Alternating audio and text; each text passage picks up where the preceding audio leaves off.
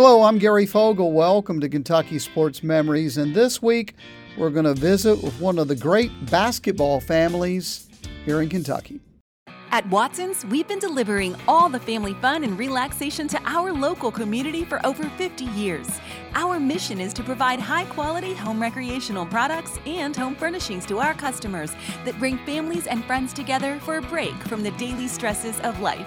Shop the largest local selection of in stock products for your home, inside and out, and get the guaranteed lowest price in the USA.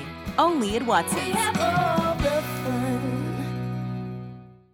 All right, I don't have any proof to back this up, but it is my theory that the majority of smaller high schools in this state that closed and were consolidated into larger high schools occurred in the late 1960s and the 1970s.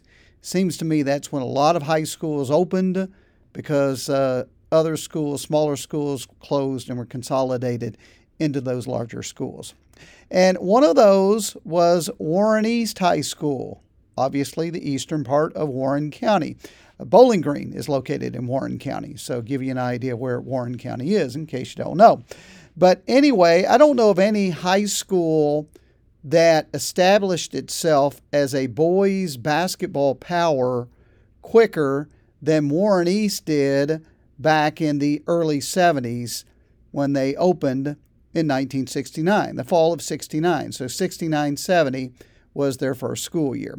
A big reason they became a basketball power very quickly is because of the Britt family.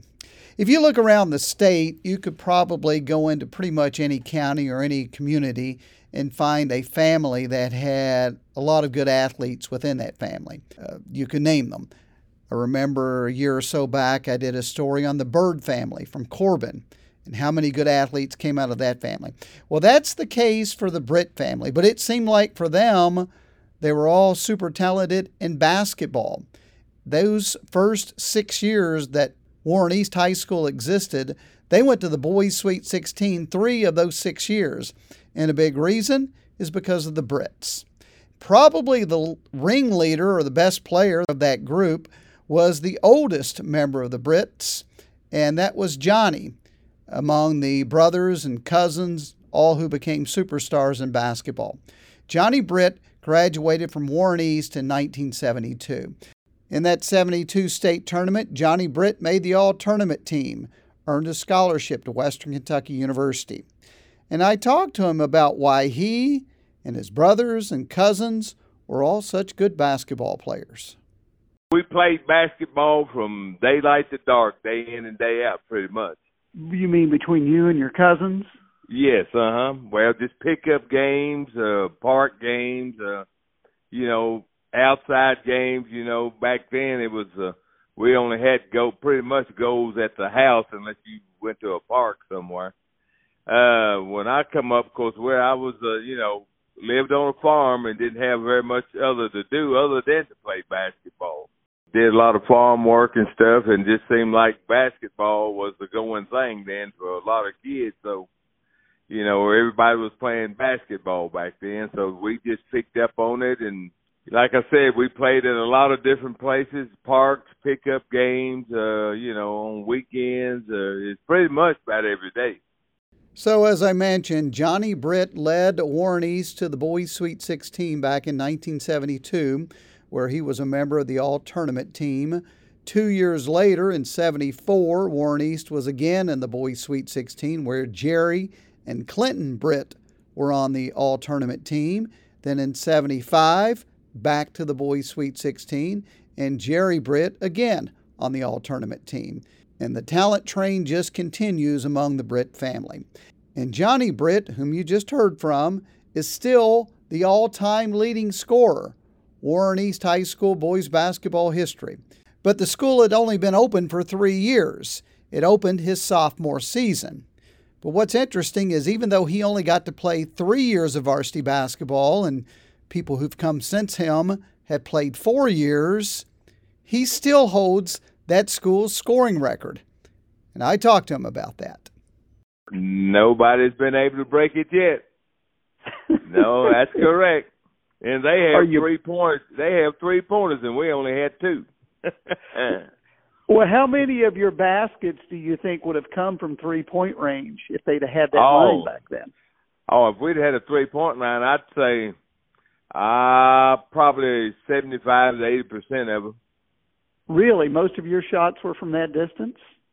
Yeah, just about pretty close, about twenty, twenty-five out, somewhere along in there.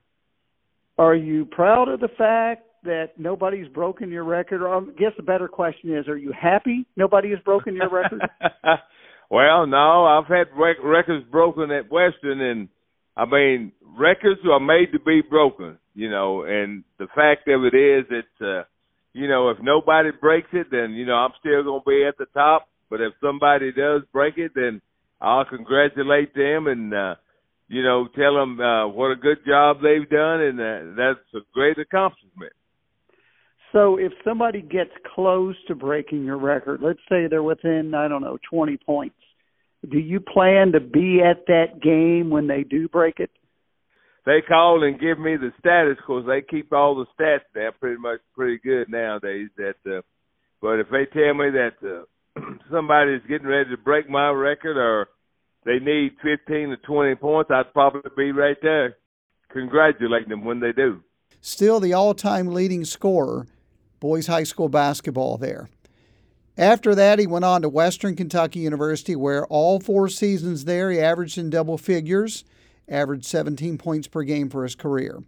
1976, when he finished up at Western, he was drafted by the Cleveland Cavaliers of the NBA probably the worst time ever for someone to be drafted as a rookie into the NBA because 1976, not only are you a rookie competing with the veterans to make the team, you're competing with the other rookies to make the team, but that year, 76, is the year the ABA folded, the American Basketball Association, rival league to the NBA. So all those teams in the ABA that folded that did not go into the NBA, all those players were also looking for spots on NBA rosters. So that made it even more difficult to make the league. Getting in the NBA is all about timing and a lot of other things, but the year that I come out, I come out of Western in '76. So they was picking now instead of uh taking any uh newcomers, I guess rookies as they call them in the NBA, they was picking all the guys that had already had experience in the ABA, because there was about uh, I don't know seven, eight ABA leagues that was going around that, you know, they was picking all those players there.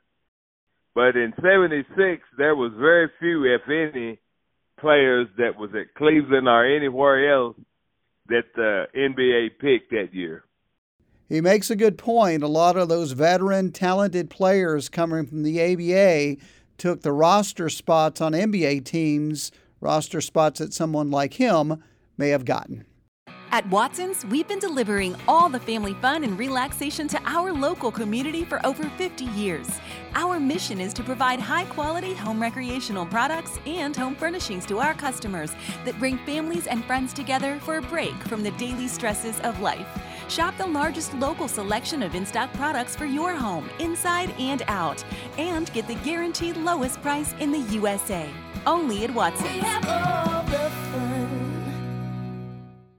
This week I've been talking with Johnny Britt, one of the many in a family of siblings and cousins who were outstanding basketball players at Warren East High School.